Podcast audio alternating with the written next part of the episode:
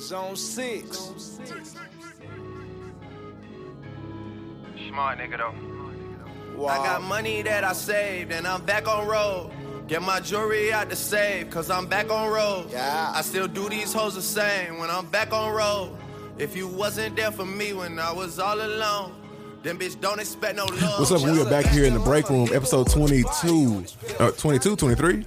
23? 23. 23, bit, bit, bit. Okay, me, Charles Carter, you know who it is. Right in front of me is my boy Evan Shumard, man. So we were sharing some stories earlier. Just talking about football, high school football, college football. You know how the stories go, man. You was telling me something about your homeboy. Yeah, yeah. I had uh, I think this was our sophomore spring in high school. I caught a bubble screen. I was playing a slot receiver, and he played outside linebacker. And I get the ball, I get upfield, and he tried to come kill me. And I just hit him with the back. He stepped yeet, and then he just flew off into the sideline. You know.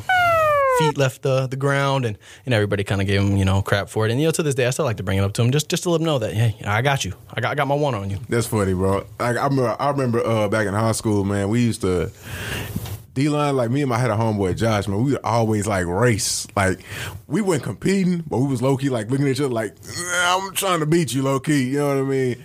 And uh or we would try to like run with the stand ups and run with the linebackers, quarterbacks, or whatever. Like we was fast off the ball. You know what I mean? We weren't like you know. Cause what was our condition? We run like forties, right? Was our conditioning period? We run like fifteen of them. That'd be like our little condition after practice. And so, um, Runs with, I forgot how much time the lineman had. Lineman might have had like seven seconds or something like that. Stand ups had like six, and I think six or five and a half or something like that. And I think receivers and DBs had like skill positions had like five and a half or something like something like that. Mm-hmm something close to that. And so I remember we were trying to run with the standards. We were like, man, we know we we was really coasting through the lineman time. You know what I mean? So we running with stand ups, you know. But I remember when I got to college, right? You know, the pool gets a little bit bigger. You know what I'm saying? And we had this one dude, man, named Daniel Crossley. Never forget him. Country dude from Louisiana, DeRidder, Louisiana. Never even heard of that town before. and so we would always like, even then, man, we would always talk about racing, you know, D line. We was talking about racing. We was like, oh, no, nah, I'm fast. You ain't even got wheels like that. We were running with him. Bro, Daniel was a, how tall was he? About six 6'2, something like that. DN ran like maybe like 250, 240, something like that. Bro, Daniel ran like a 4'6 to a 4'5, right? Stronger, strong, probably one of the strongest dudes. He was clinging like 365 his mm. freshman year. Mm. And so, uh, bro, Daniel Speed was he was running with the skills, like he was running with receivers. You know what I mean? And so whenever he said, whenever we would talk about running a race or whatever. He said, "Man, y'all ain't really fast. Y'all ain't really fast like that." They, you know, we like, bro, shut up. Everybody's talking to you, man. This this excludes the, you know, you know, extraterrestrials. You know what I mean? We're not even talking about the aliens. You know what I mean? ETs, ETs, and all that, man. So him and his brother fast. The whole little, his whole little lineage or whatever. He had a brother that played linebacker. They were all like physical freaks. You know what I mean? But it's, speaking of bloodline, speaking of all that, Nico, uh, what was the name? Nico Ali Walsh. Those who don't know the name, Nico Ali Walsh. Ali should sound familiar. He's the grandson of Muhammad Ali. Mr. Float like a butterfly, sting like a bee himself. Exactly, man. So Nico had his first fight um, not too long ago. I think this past week, weekend. Yeah. I want to say, and so it was his first uh, professional professional fight. So and he won as a middleweight. And he wore. I think the the big story of it was not just him winning, right? But you know him carrying the name, him winning. But he wore Muhammad Ali's shorts that he wore in a past fight back in the I want to say the the sixties, and so he wore those same shorts, big Everlast on them, man. You know, you yeah. know the brand. Yeah, it even said like made specifically for Muhammad Ali. Exactly. Man, just I couldn't imagine just putting those shorts on because like after the fight, uh, he like was holding them up and looking at them. I would have been given like before the fight, I would have been looking at him like, dude, if I put these on. I gotta come with you, it. You like, gotta come with because not it. only like does he have a lot of pressure just from you know being Muhammad Ali's grandson, you're gonna wear his stuff too. Like, man, ah, that, that, that that's a lot of big shorts to fill. Facts and like and, you know, I immediately thought about you know the movie Creed, obviously, right?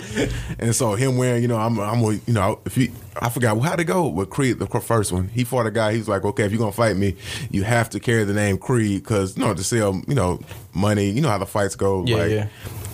Boxers make their money off of their like namesake. Is no like Oh yeah, boxing is a huge promotion sport. so- Exactly. And so um, I immediately thought about that. And, you know, I was hoping he won almost just for that because um, we talked about legacy uh, kids who kind of have dads or moms that are in the same sport and they like play at a high level, like Bronny, um, Charlie Woods is a golfer, you know, Tiger Woods' is dad.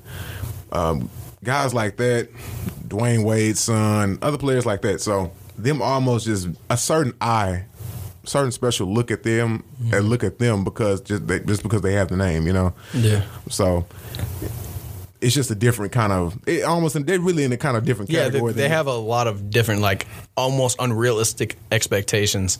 Like people are going to expect Bronny, like if he's nothing like his father and he could still be a great player, they're probably going to be like, oh, well, you know, he's nothing like his dad. It's like, bro, like you don't have to compare him to his father on every single thing. Like, Exactly. Yeah, so I feel like there, there's just a lot of high expectations that maybe aren't the most realistic that these people are like set out to like reach. But I think I think it's also kind of cool like not since I'm not like a father and my I'm not like following my dad's you know footsteps as a professional athlete because my dad you know unfortunately isn't. You know shout out shout out to you dad. I love you. But um I, I would be very proud if my son like overtook my legacy because I feel like that would just be like all right you know I did my job as a father. Like I you know turned him to a great man and he's out here performing you know doing better than me. I would want that for my son. Yeah, so I- I hope that those children you know do. You know, even if it's D Wade's son, LeBron James' son, Antoine Winfield's son. You know, Yeah. Antoine F- Winfield Jr. You know, he, he you know the Bucs standout safety from last year. I, I hope they all take over their father's legacy. You know, it's just good for the game. You know, it's good for good for the culture. And, and have success, man. Because it's always good to kind of just see that, like when you see that happen, like especially people who watch the dads play, like okay, It's like a feel good story. It is. It is. It really is. You know, it's a real good piece, man. You see, they kind of they kind of just came full circle. It's like, oh man, he does that just like his dad, or you know, I see where he got that move from, or this, Yeah. that, and the other. So it's like, It's always really funny, like whenever you see a dad that's like, let's say he's some huge like defensive lineman, and then his son's like some little like quarterback or like receiver. You're like, bro, what? yeah, yeah, yeah. like um, when people talk about Shaq's son. Shaq was a Shaq is a huge human being. He always has been. His son is a big man, but he's a lot slimmer. Yeah, he's a modern day big man. He's a yeah. modern day big man. And He so- looked more like KD than he does his own father. Exactly. Yeah. And so, like, you know, you just see things like that, or even with LeBron James, with Bronny. LeBron was LeBron was huge. He's not as big as he was. big as the he wasn't as big then as he is now. Yeah, you yeah. know what I mean? Because he, you know, I mean, proportionally, like proportionally, as an 18 year old, he was massive. exactly, exactly. But Bronny is a guard. You know what I mean? He's not going to be a three or four or five. You know what I mean? Nothing like Yeah, that. yeah. You know what I mean? So you get to see them if they were in a different position. It's kind of it's kind of fun how you can see like. And the funny, funny thing is, LeBron is playing point guard now. You know what I mean? And so it's like, uh, That what, goes to show you how, how much of a go he is. it's almost like a what if. You know what I mean? Kind of kind of thing. What if LeBron was like a few inches shorter?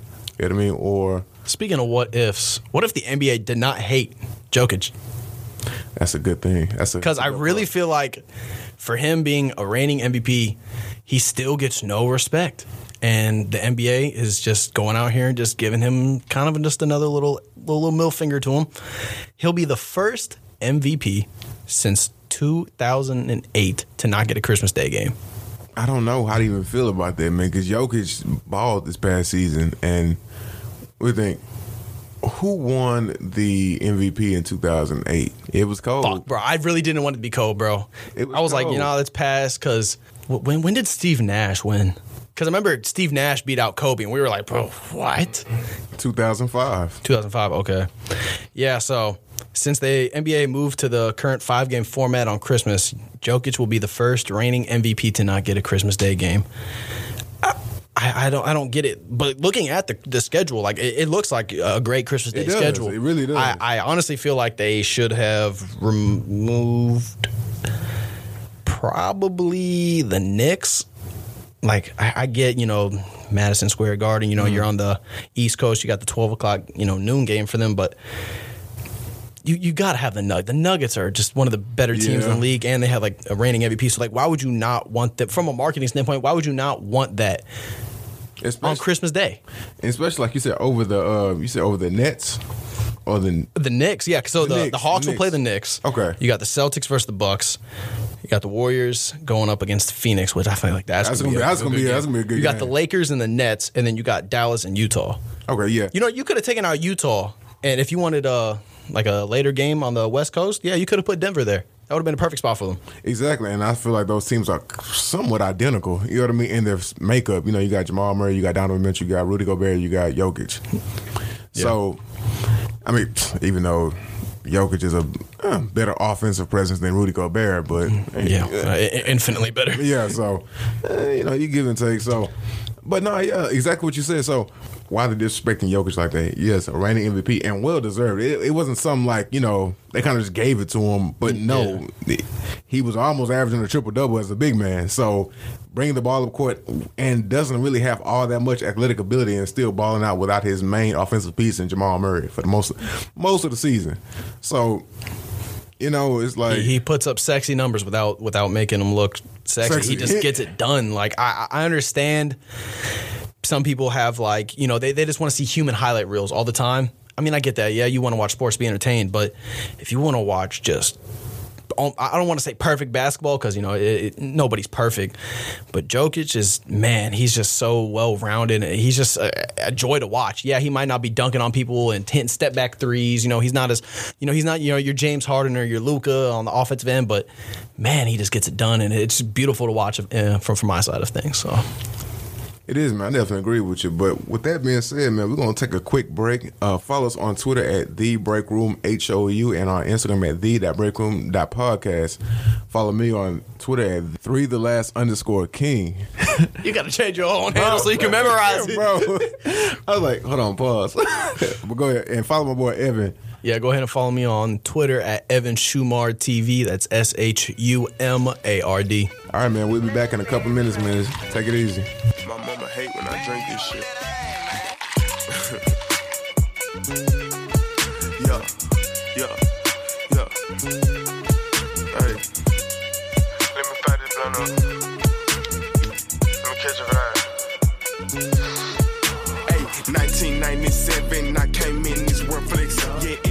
like to welcome everybody back to the break room. This is Evan Shumard here with Charles Carter. Don't forget the third. We're going to go ahead and get into some NFL talk. It's preseason time, ladies and gentlemen. And Charles, anybody that you're, you know, looking out for this preseason?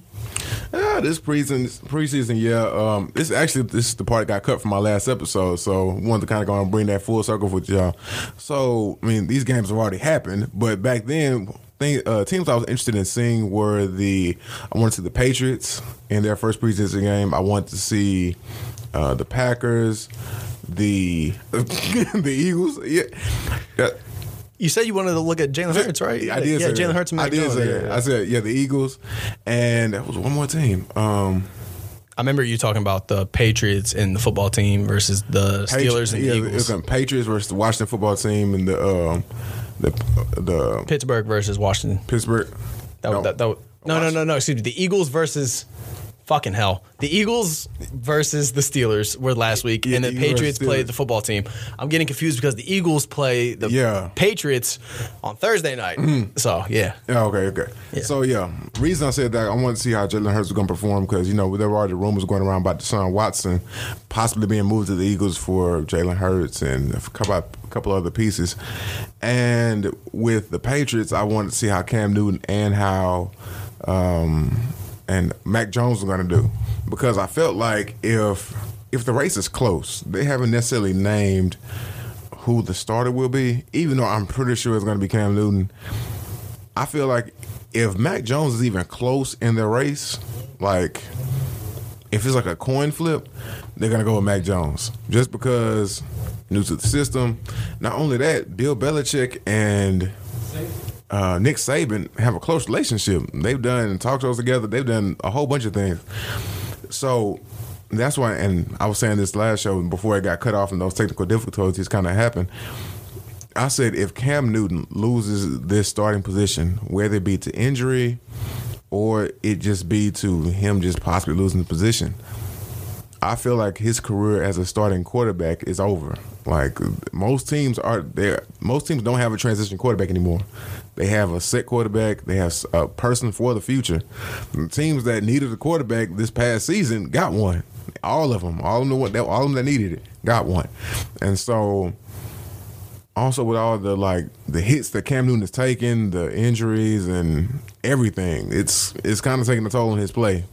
Unfortunate, but it's just what it is. And so if he were to lose his position in New England and become a backup, I don't see I don't see anybody else trying to reach out and sign him. But the only team I do see doing that is the Patriots and keeping him as a backup because he, if you have Cam Newton, a former MVP, as a backup, that's great. You know what I mean? Yeah, that's a good insurance policy. Exactly, and especially for somebody you know a rookie like Mac Jones. So he brings a different style of play, all that, et cetera, et cetera. And so that's one major matchup back then against you know before the game already happened against Washington. I feel like Washington was a, a decent enough defense. Um, all the starters weren't going to be out there, obviously, but they had a pretty good defense this past season, and so I thought that would be a great um, great thing to see. I'll be interested to see how Mac Jones uh, does against uh, Philadelphia tomorrow night because the Eagles, you know, they have uh, a, a stout defensive line. Even uh, our second and third strings, like you know, we we got some people coming. So I'll be interested to see how he deals with uh, the pressure that the Eagles are going to send because they get there with four. Yeah. And the one thing that you know was a big knock on Mac Jones coming out was he wasn't very mobile. It's a statue in the pocket. So I think if he displays any sort of like positive like movement in the pocket versus Philadelphia, I feel like that's going to really help his confidence and then maybe the confidence in the coaching staff and him as well. But going off of your point, I think Cam Newton will be the starter. But I don't trust him to play all 17 games. So at some point, we're going to see Mac Jones. Yeah. Um, I don't know when it's going to be. I I'm a huge Cam Newton fan. I really hope it doesn't happen because of an injury. Same. I really don't want him to get benched either. Like I want Cam to play, but I, I just don't trust him to play 17 games. I just I don't see a world where that's possible. I don't even know if he's ever played a full NFL season. So it, it's it, it's rough for Cam. Like right now, he, he's betting on himself, but I'm glad that he still has the confidence and everything. If he can just clean it up, you know, mechanics and you know not be as sloppy with his footwork, because sometimes last year he just got almost seemed lazy in the pocket, and he would just just rely strictly on his arm, wouldn't you know flip his hips or you know get his feet right on that stuff. But I'm I'm really interested to look at that battle as well. Yeah, and another reason I really hope he uh, he does well and you know makes it to the season and makes it deep into the season. Like let's God forbid, hope you know if he gets hurt. I hope it's at the end of the season, just because you're working with a full team this time of full defense, full offense. Everybody's gonna be back. You know, for the most part, COVID is mm, on the we're on the back end of COVID. You know, as far as being you know in the NFL regulations, things like that. Yeah, over ninety percent of the league is vaccinated now. So I, yeah, I think that the COVID stuff shouldn't be as big of a deal as it was last year because Cam missed a couple of games from Yeah. COVID, and then that's when he because he was playing good before that, and after that, that's when his decline started. So So that being said, also we don't know how that affected his body and all that. So, um, but that's the yeah. I really want that for Cam. I really want him to perform. I really want him to really succeed with the Patriots. I mean, he's never going to be Tom Brady. We we know that. That's that's a foregone conclusion. But there's no reason why he can't be. You know, the first Cam Newton of New England. You know what I mean? So, um, if he's gonna find that that Cam Newton MVP form, it, it's gonna be with Josh McDaniels and Bill Belichick up there in New England. exactly, man. Another uh, couple of players that I was really interested in looking at was Jordan Love. You know, the whole Aaron Rodgers final, you know, saga, last dance out here. There's been a lot of talk that, you know, he wasn't coming back, but hey, he, he's back. He's going to be suiting up in the green and white.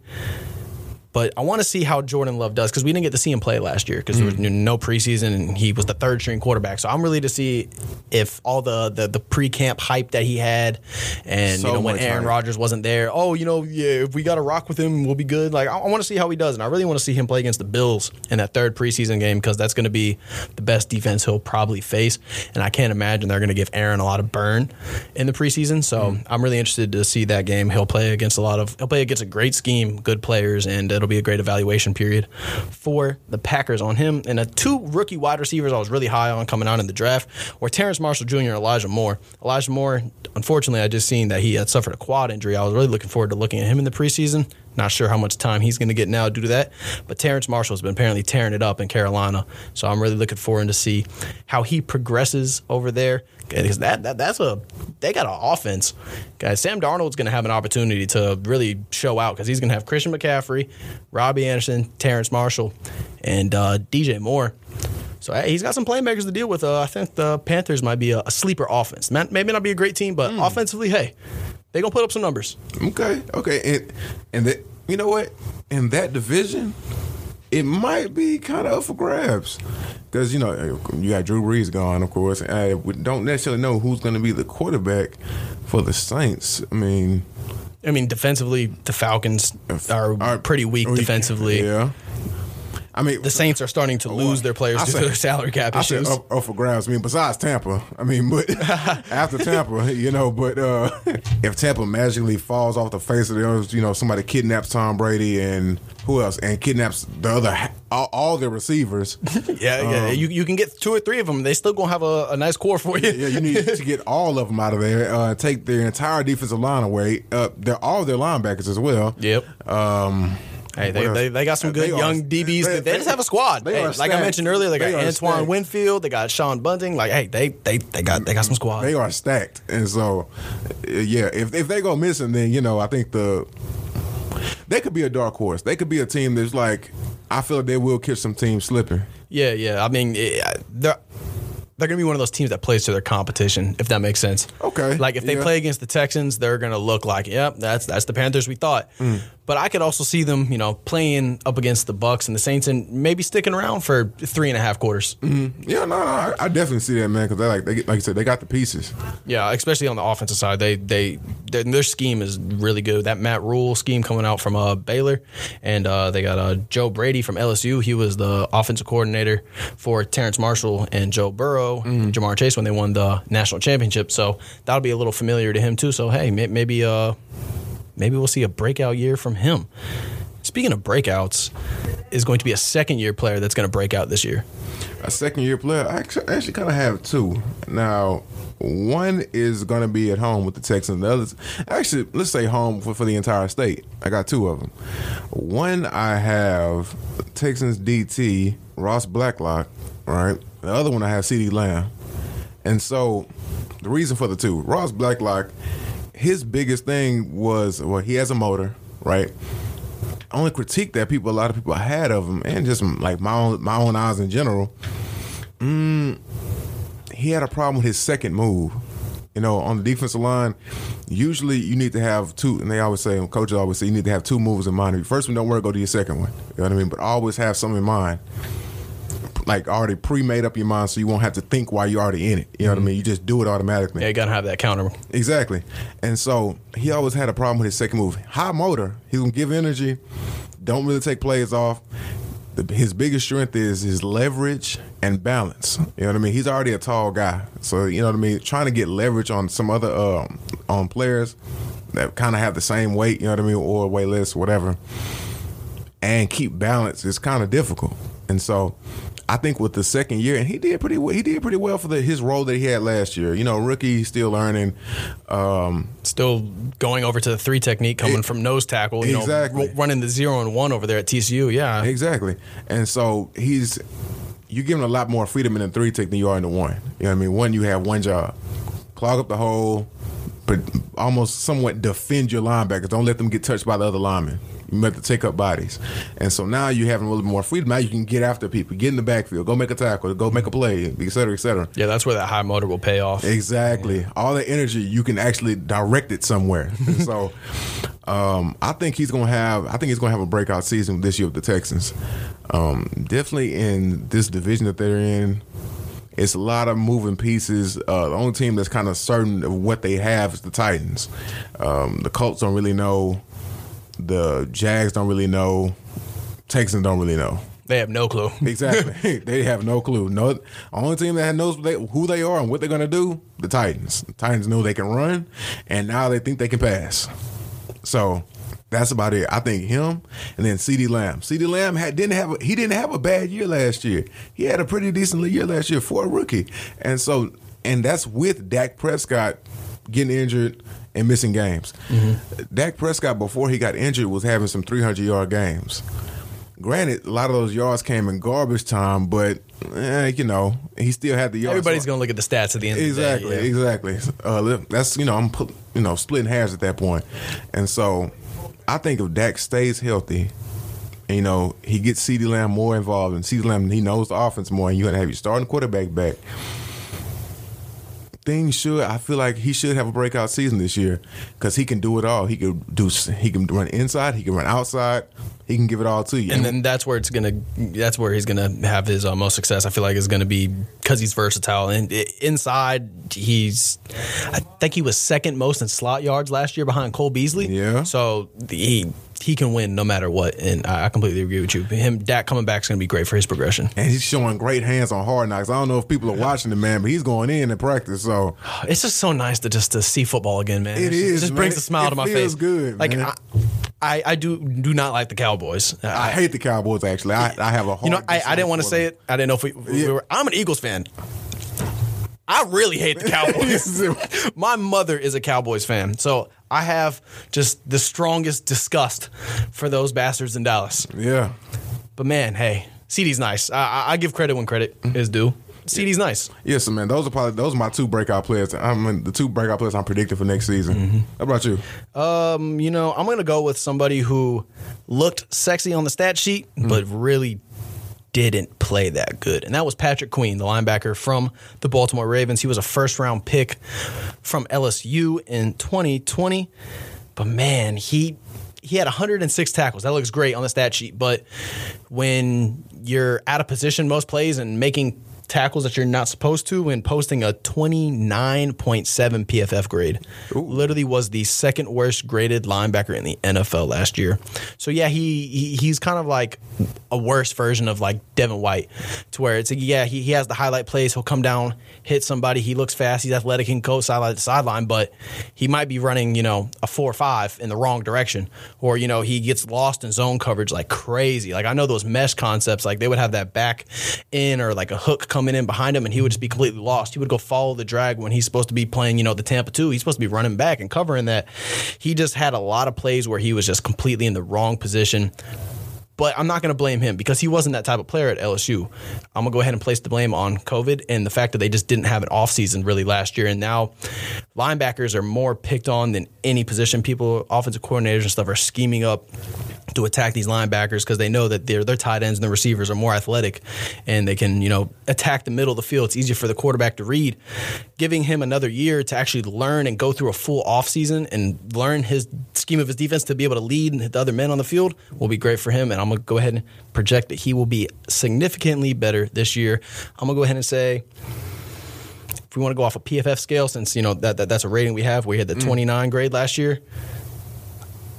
I'll put him around a 70 this year. I think I think he's going to be above average. That's a good. man. That's a big jump too. Okay, he has the tools, and I, I really like what I'm seeing from him. But um, he just wasn't able to put it together last year, and I, I really just largely think that it was just because of COVID, no offseason. And COVID is the reason for a lot of these players. Like some of them, I want to say some of them, some of them did regress because some of them couldn't practice, some of them couldn't meet. And, you know, some of them had to miss some games. And nobody knows what like other like Karl-Anthony Towns, for example. Like yeah, everybody knew that like his mom died. He had multiple family members. Like you don't know what other players are going through during that pandemic man. and stuff. So I feel like it was just so much and it was just overwhelming, especially for these rookies. Yeah. Like I mean, even Jeff Okudah last year. I mean, he, I would say he would be my second breakout candidate, and he was definitely easily the highest you know graded corner coming out in the draft. But he posted like a 41 or 42 PFF grade. It was just you know, unfortunately, he plays in a division that he had to face, you know, Adam Thielen and Justin Jefferson and Davante Adams twice a year. But, you know, this year, I feel like it's going to be a lot better for the second year players. Speaking of some other Texans news, you know, they played the Packers the other night. You know, I spoke about Jordan Love a little bit. So, you know, we'll, mm. we'll, we'll tie it up here. What did you like and what did you not like from the Texans game? What did I like? What I didn't like? Hmm. Well, hold on. Let, let me say this. The final score was 26 to 7. Yeah. The Texans won. What did you get from that? What I got was the run game looked strong. The run game looked strong. They had a, f- a couple good runs. I like that rotation with the running backs. Um, Davis Mills and Tyrod Taylor. I this is what I got. I guess I can say this. This is probably what I didn't like. I didn't like that I didn't get an answer. I was a little annoyed with it. Like nobody was definitively better than the other one. You know what I mean? I, It, I it's I- hard to get that evaluation when Tyrod's only playing a drive or so. That so. exactly, and so I'm like, I feel like you didn't give him enough. Granted, I mean, unless you already have in your mind that Tyrod's going to be the starter, then that's a different story. But nobody's been named the starter, so you know, if we're going to give everybody a fair shot, then let's give everybody a fair shot. Davis Mills, David Mills did okay. It was the first preseason game, rookie. He had a few, he had a few good good throws. I can't remember how many yards he. Had. I think it was like slightly over the hundred, if I remember correctly. And so it, I mean, it was cool. You know what I mean? It, it didn't blow me away, Yeah. but it was it was cool. It was cool for preseason game. You're not going you're not going to unload the entire playbook. Oh, yeah, no. for a first preseason game. So it was okay for what it was. Tyrod, I think completed all of his passes for. Uh, I think he only had four passes though. yeah, he went four for four. Yep. Yeah. So. Uh, And comparatively, you know, Davis Mills went 11 of 22 and threw a pick. yeah. So The only thing I can say, so Davis Mills came out and played how I expected him to play, but the two he had made two throws where my, my eyebrows kind of popped up. I'm like, oh, he had threw, I believe it was a post to like the back of the end zone, and it, it, it was a, it was a nice little deep ball. I was like, okay, like I, I like to see that he's being more aggressive and like trying to push the ball down the field because if if he wants to win this job over Tyrod. Tyrod's basically that, that classic game manager. Mm-hmm. You know, him and like Alex Smith, I feel like are the two most just like poster boys for, for game manager quarterbacks.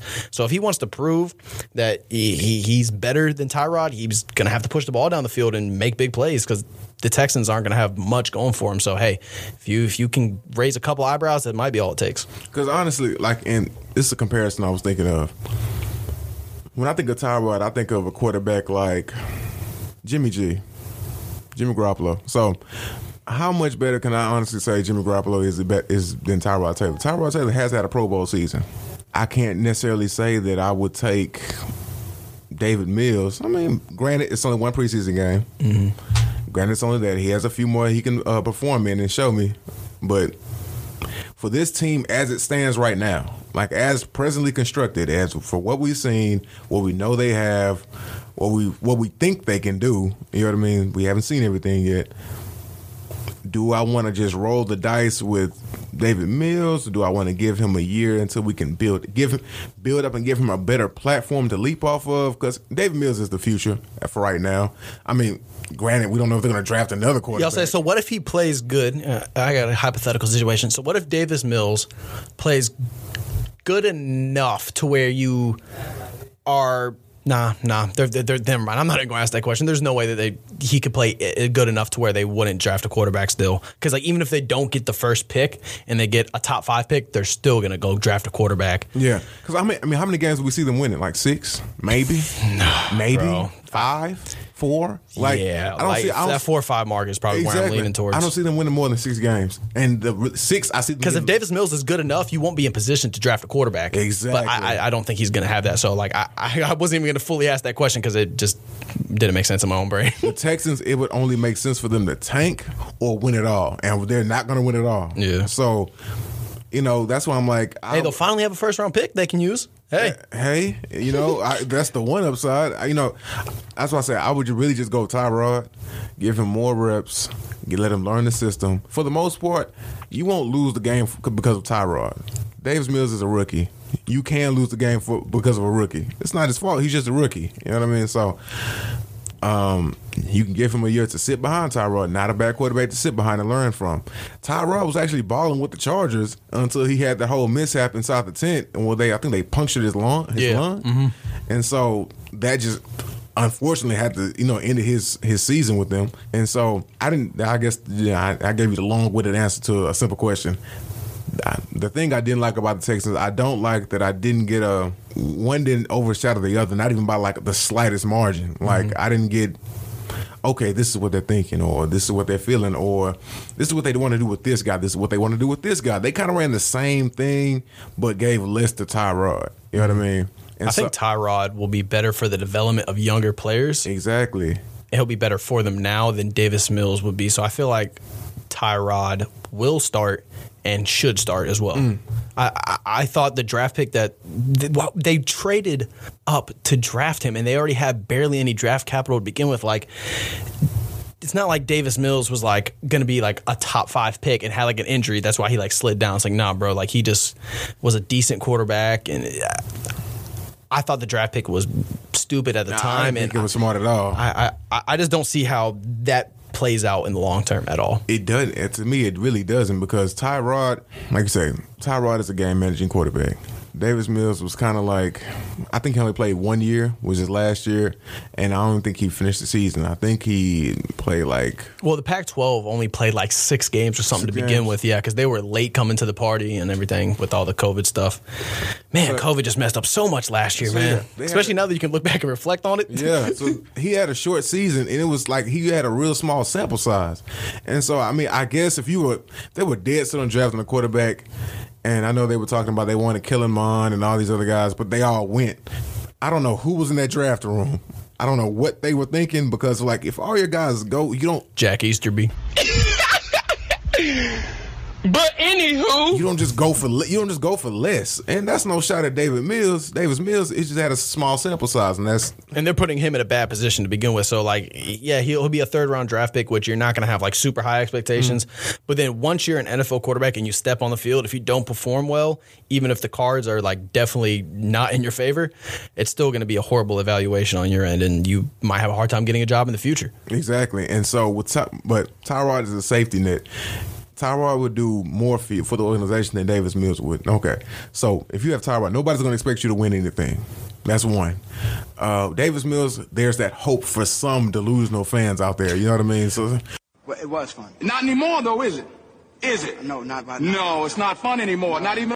oh, Davis Mills, Great word choice right there, delusional. It's delusional. and so if you uh Tyrod can build up your uh Davis Mills, he could build him up while he sits behind him, right? While you kind of build your team in if you want to do free agency or whatever you can get back for Deshaun, because we still don't know how that's going to shake out.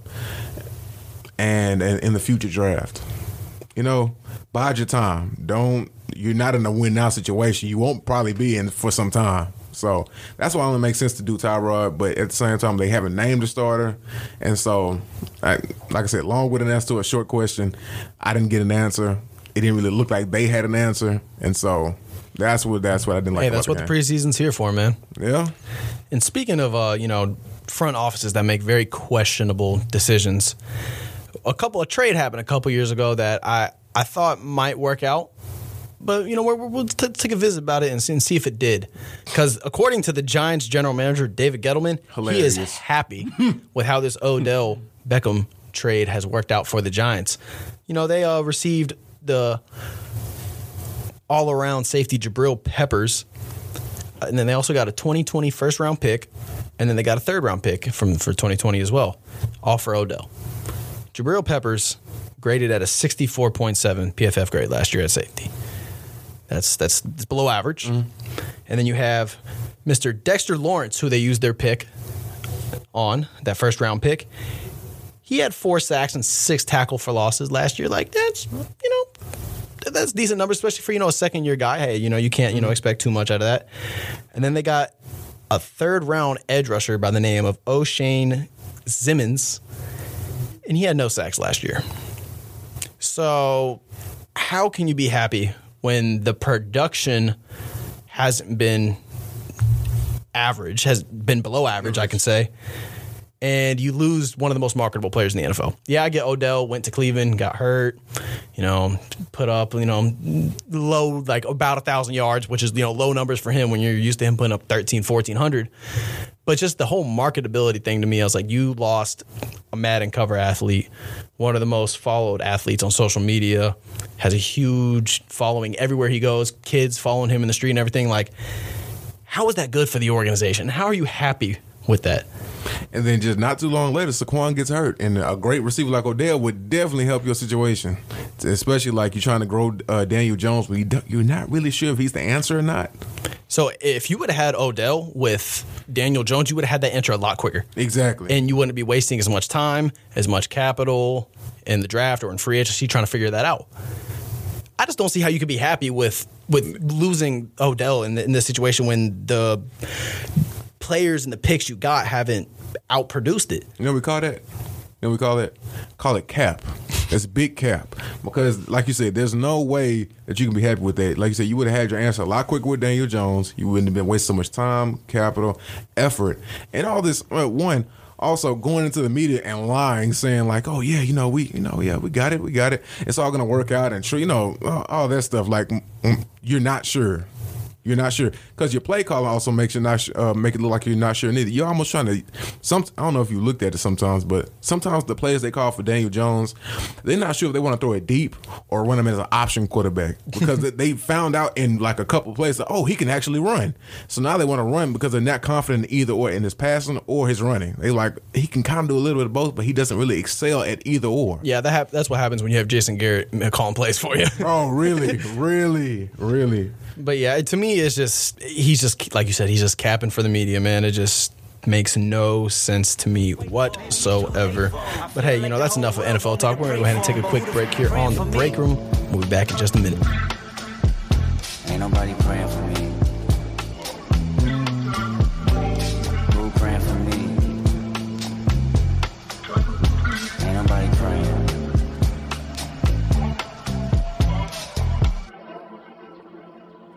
What's up? We are back in the break room. Me, Charles Carter, and my boy Evan Shumard. So you are back for the last segment of episode twenty-three, Veintitrés, for the Spanish speakers out there, Hey, bilingual in here. so yeah, man. Um, first thing we wanted to get into was the Astros, man. Evan gonna tell you about it. so yeah, Houston Astros. Hey, you know what? It's been a weird season. The bullpen hasn't performed great. Your star player, Jose Altuve, is on like a just weird, unexplainable hitting slump. Carlos Correa, you know, he's injured now. They're in new contract negotiations with him. Some people want to give him five years, 200 mil. Some people are like, nah, let's, you know, let's lowball it a little bit. You know, the, the, the Houston fans are kind of wishy washy about that contract situation. But looking at what's actually been going on on the field, they're still first place in the AL West. So even with Jose Altuve having just a just horrible hitting slump in the last 15 games, he's hitting 211 and he's a 308 career hitter. So this is just uncharacteristic of him. He's got also 75 strikeouts, and the most amount of strikeouts he's ever had in a year is 85. And we got about two months left of baseball, so he's going to set a career high for strikeouts. I don't know if it's um, a mental thing for him with all this the bashing of trash cans and bashing of him and all of his teammates and stuff from every city he goes to. All these fans are ripping Astros a new one every single night, and and the Astros fans. Yeah. So we'll see what happens with him. Hopefully, he gets it together before the playoffs because they're definitely going to need him in there to step it up if they want to go win that championship and bring another pennant back to H Town. Speaking of H Town, Speaking of H Town. bro, Derrick Lewis, I understand. my man, just just just ripped my heart out, bro, and just just watched it to bleed. man, he he was getting beat up. Like It hurt. It literally hurt to watch. Ciryl Gane. Hey, let, let, let, let's let's give him some respect. That dude came out ready to Yeah, fight. he came out ready. He was ready to. He was moving around. He had the perfect game plan against Derrick Lewis because Derrick Lewis is a very def, not super defensive, but he's a very patient fighter. Yeah. he's gonna take his shots when he can. But he only landed 16 punches. Ciryl Gane, 112. He was just everywhere, and third round knockout, you know, hey, took out Derrick Lewis in his own city. Ciryl Gane uh, is here to stay in the UFC for a minute. He's going to get that chance at a title, too. Man, so watching that uh watching that fight, what happened what two weeks ago, mm-hmm. and so you can see that you can see that Derrick Lewis wasn't even listening to his corner. Like like you said, um, like this was a segment that we lost in our last show because of technical difficulties, and so he was saying that he wasn't even listening to his corner. Like he kept backing up. He was giving up ground. He was that leg was getting tore up. Like he kept getting uh, taking strikes to. Didn't the leg. check a single kick. Didn't check a single kick. He kept waiting for the that one heavy punch that he wants to give. He kept he swung a few times, but it was getting blocked. It missed, you know, and it looked like they were almost frustration swings because, like you say, he was getting tagged the entire match.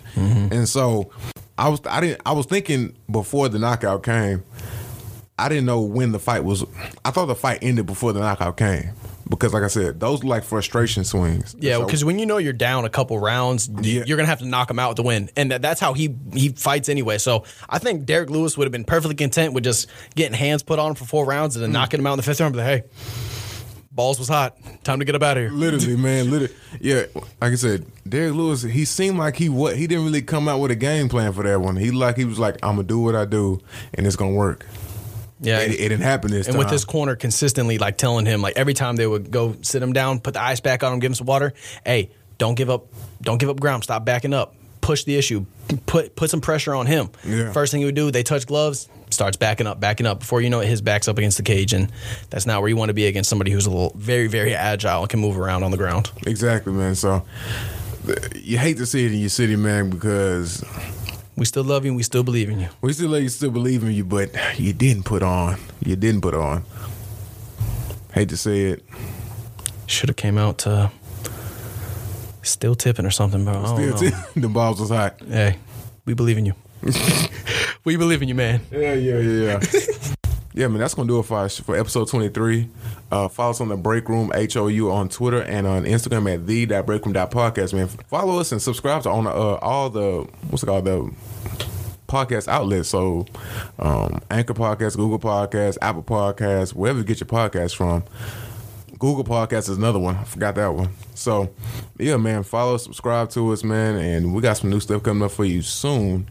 So, yeah, man, stay tuned. Follow me, Charles Carter III, my boy Evan Shumard, man, and take it easy, man. We will see you next time. Deuces.